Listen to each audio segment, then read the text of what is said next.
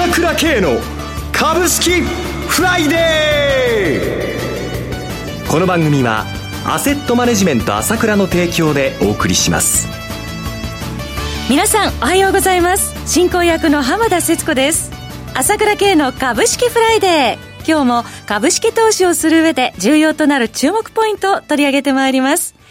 パーソナリティは、アセットマネジメント朝倉代表取締役、経済アナリストの朝倉慶さんです。朝倉さん、おはようございます。おはようございます。よろしくお願いいたします。よろしくお願いします。まあ、今週は世界の金融市場でリスク回避の動きが強まっておりましたね。そうですね。えー、なかなかね、えー、株から債券へということでね、はい、安全資産の方へということでお金が流れていって、はい、まあ、ニューヨークダウもちょっと下抜けちゃったということで、やっぱりちょっと調整気味やむを得ないですよね、当分ね。今の動き見てますとね。そうですね。米中貿易摩擦の激化による、えー、まあ、景気悪化懸念というところがね、重くののしかかっているような感じしますが。そうですね、えー、この問題っていうのがもう全然軟化する兆しがないので、はい、まあ、ここまでいくと、もう、以前のような、あまあ、うまく、シャンシャンで手手打ちという簡単にそういうふうにはなりませんからね、えー、やっぱりある程度、休戦になったにしても、前とは状況が違いますので、はい、まあ、その辺は覚悟しながらというところはやむを得ないですよね。また来月に向けて外交スケジュールもございますけどもね。そうですよね。えー、まあ、やっぱり G20 マッチというところで、えー、材料的にはそれが大きいので、とりあえずそれ待ちということで、6月はこんな感じで、まあ、うろうろうろうろというところでやむを得ないんじゃないでしょうかね。少し調整気味ということで、えー、なかなかきっかけちょっとつかみづらいというところですね。その中でまあ、個別物色バタバタやるかというところじゃないですかね。そのあたり後ほど詳しく伺っていきたいと思いますが、すね、はい、朝倉さん、5月18日、えー、先日東京大手町で、そして先週は5月25日、大阪梅田での朝倉セミナーお疲れ様でした。あの、今回のセミナーでも足元確認しておきたい事象について詳しくお話しされたそうですが、米中貿易戦争をはじめとしまして、世界情勢の先行き、不透明感が根強い中、非常に興味深いお話だったと伺っております。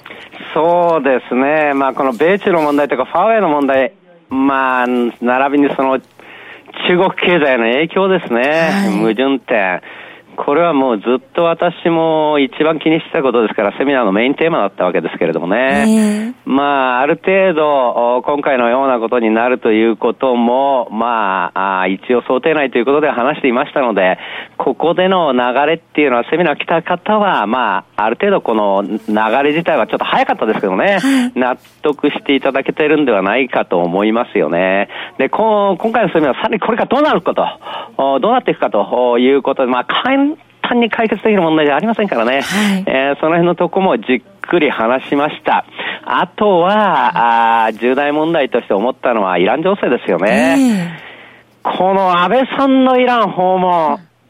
これ非常に私的には気になってってるんですけども、下手するとイランへの最後通告ということにもなりかねないですからね、やっぱりトランプ政権、タカ派で固められてますので、まあ、この辺のとこもじっくり話したわけですけどね。興味深いお話です。はい、今回のセミナーも、朝倉さん、CD、音声ダウンロード、DVD の販売を行っているそうですね。そうですよね。まあ、やっぱり遠方だったり、都合で来れなかった人もいますから、今回もまあ、毎回ですけども、そういう方針でやっています。はい。やっぱりこの、知っておいてもらいたいね、重要な話たっぷりしましたからね、はい、ぜひ聞いてもらいたいと思いますね。それから、長谷川の銘柄、相変わらず冴えてますので、えー、こちらも見逃さないでほしいですね。申し込みの方は ASK1 のホームページからですね。はい。長谷川さんのピックアップ銘柄も30分あります。ASK1 といえば、先週、ホームページをリニューアルオープンされましたよね。そうなんですよ。これ見てもらいたいんですよね。やっぱりだいぶ見やすくなったと思います。はい、ええー、まあ SK のホームページね、あのー、そ、そういったいろんな情報の案内だけじゃなくて、YouTube もね、すぐ見られるようになっていますし、それから一番面白いのは過去の朝倉レポートですね。私がまあ膨大なレポート書いてるわけですけども、それまあいろんな情報を今百科事典みたいにこう、どんどんどんどん見られるようになってるんで、面白いんじゃないかと思いますよね。ぜひこの朝倉、あの、SK1 のホームページ一度ね、あの、訪れてみてもらいたいと思います。情報がギュギュッと詰まっています。令和最初の朝倉さんの講演、長谷川さんのピックアップ銘柄がわかる、令和最初の朝倉セミナーの DVD、CD、音声ダウンロードは、朝倉さんの情報発信者、ASK1 のホームページからお申し込みください。DVD は税込み1万6000円。CD、音声ダウンロードは税込み1万3000円です。それでは CM を挟んで朝倉さんに詳しくお話を伺っていきます。鋭い分析力で注目、経済予測のプロ、朝倉慶。日々のマーケット情勢や株式情報、個別銘柄の解説を、朝倉本人とスタッフが、平日16時、メールでおよそ7分の音声を無料で配信中。株の判断に迷ったら、朝倉慶。詳しくは、アセットマネジメント朝倉のウェブサイトへ、本日の市況解説無料メールマガジンにご登録ください。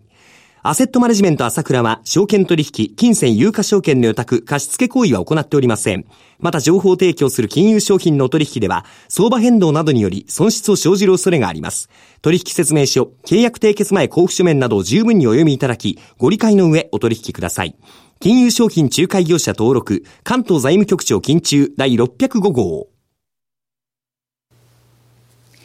さて、朝倉さん、今週のマーケットで気になったことの一つに、まあ、あの、安全資産とされる国債が買われて金利が急低下しているというところなんですが。そうですね。えー、だいぶ派手に来ましたよね。はい。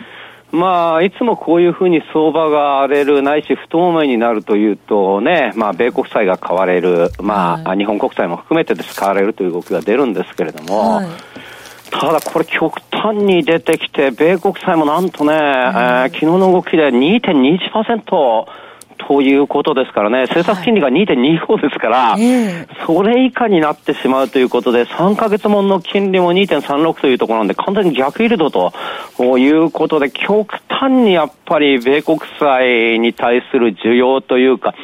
とりあえずこっちに逃げとこうという動きがだいぶ激しくなってきましたよね。ねで、これまあもちろん米国債もそうですけれども、日本国債もまあマイナス0.1ということ、あと、すごいのはドイツの国債ですね。はい、マイナス金利ですよね。えー、ドイツももう前は日本より全然金利高かったのに、今マイナス0.17ということで、ぱり次から次へと安全資産をこう物色しようという動きがですね、あこう 端的に出てきましたね。それで、挙句の果ては今このマイナス金利が、もう全世界で債券のうちの1割に達してしまったということで、極端な流れっていうか、まあ、失礼の逃避というのが、まあ、激しくなってきてますよね。朝倉さん、一般的には金利が低下したら株価上昇すると思うんですが、今、金利低下と株価下落セットになってますよね。そうですね。やっぱり、金利が低下するっていう、その要因がやっぱりこの先不安ということと、まあやっぱり、えー、その景気が落ちるんじゃないかということの懸念が引き金になってますので、はい、どうしてもこちら側にいて、本来であればね、金利が下がればね、もう比較感からということなんですけども、その見方の、まあ右から見るか左から見るかというところではあるわけですけども、ある意味やっぱりそれだけ金利が下がってているのは、本来は株が買われるべき局面という部分はあるので、はい、ちょっと行き過ぎてるということと、もうちょっと冷静になってみると、あ株が安いなということはですね、やっぱり足元で気がつくということだとは思いますけれどもね、今のところ焦点がそこにってしまってますので、そちらの方ばっかりクローズアップされるということになってますよね。はい、その中でどういうふうに物色していったらいいのかなんですが。そうですよね。えー、えー、今言ったように、やっぱりこの、基本的に今の状態っていうのは、確かにこの、米中の問題っていうのは、やっぱりこう、完全にこう、関税の問題を通り越してしまいましたので、はい。覇権争いというのがはっきりしてきてしまいましたので、まあなかなかやっぱりこう、以前のように戻るというのは、これは難しいということは、これはしょうがないんですよね。えー、ですから G20 まで、えー、いろいろ期待感はあるんですけれども、今のところちょっと期待がしもんでるわけですけれども、まあそうはいうものの、やはり、えー、そこに向けて、このままだと中国経済もおかしくなってしまうので、で、機会がやっぱりそこなんで、今、水面下ではいろいろどういうふうにやろうかというところで知恵を絞っているところだとは思うんですけれどもね。で、反面、今言ったように、やっぱり、こう、株はダメだっていうと、全部ダメだっていうような雰囲気になってしまうんですけれども、はい、圧倒的にやっぱり私はいつも言っってますけれども、安いんだということはですね、やはりそこはやったら見といてもらいたいと思いますよね。安くて、例えば6月決算もでも、JT とかいろいろありますけど、6%近い利回りになっているものがあるわけですよ。はい、で他のもんでも3月期もそうでしたけども、配当利回り見たら随分ひどいこと、ひどいことっていうか、高利回りということになってているわけですよね。割安感が出ている割安、もう明らかに割安です。あの、2万円っていう水準が高いかっていうと、完全に今までこう、ずっと配当は増やしたよ、自社株買いを増やしたよということになってきてますので、はい、その、まあ、今日買って明日とか、今日買って6月っていうのは、それはわかりませんよ。これは今こういう状態ですから。だけども、5%、6%っていう配当利回りは相当強烈ですから、ゼロ、ゼロ金利の日本にとっては。はい、えー、その辺が全くもう無視されちゃうっていうのは、やっぱり行き過ぎてるっていうものが絶対的にあるわけですよ。からもう一点やっぱりですね、その、いわゆる、その、配当を増やすよとか、自社株を増やすよということはいつも言ってますけれども、はい、圧倒的な日本の流れなので、まあ、株買ったとしてちょっと下がったから、うんうんっていうのはあるかもしれないけれども、追い風がずっと吹くんだなということは頭に置くべきことだと思いますよね。株主還元策ということですね。そうです。えー、例えばトヨタなんかでも今回配当は25%減益だったわけなんですけれども、純利益はね。それでも配当を据え置いてますからね。はいで、今、その、決算見て全部、まあ、その、3月決算で揃ったんですけれども、最終的には、まあ、残念ながら3%減益と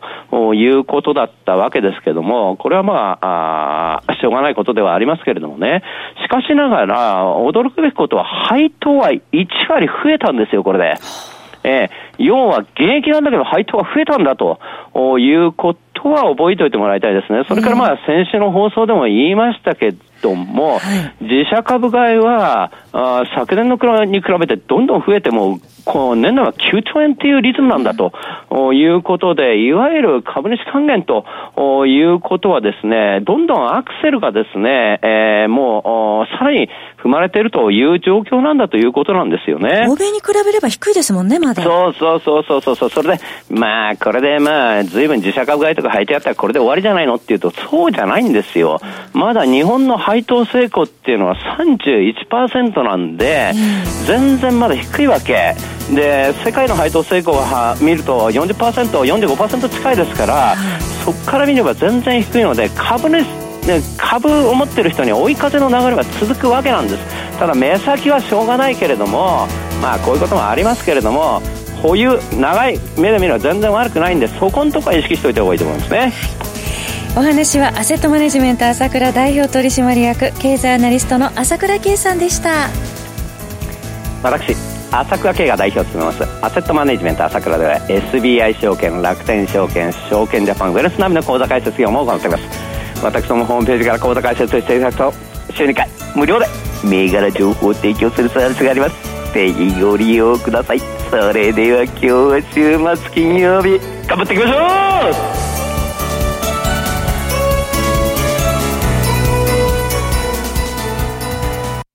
う!この番組はアセットマネジメント朝倉の提供でお送りしました。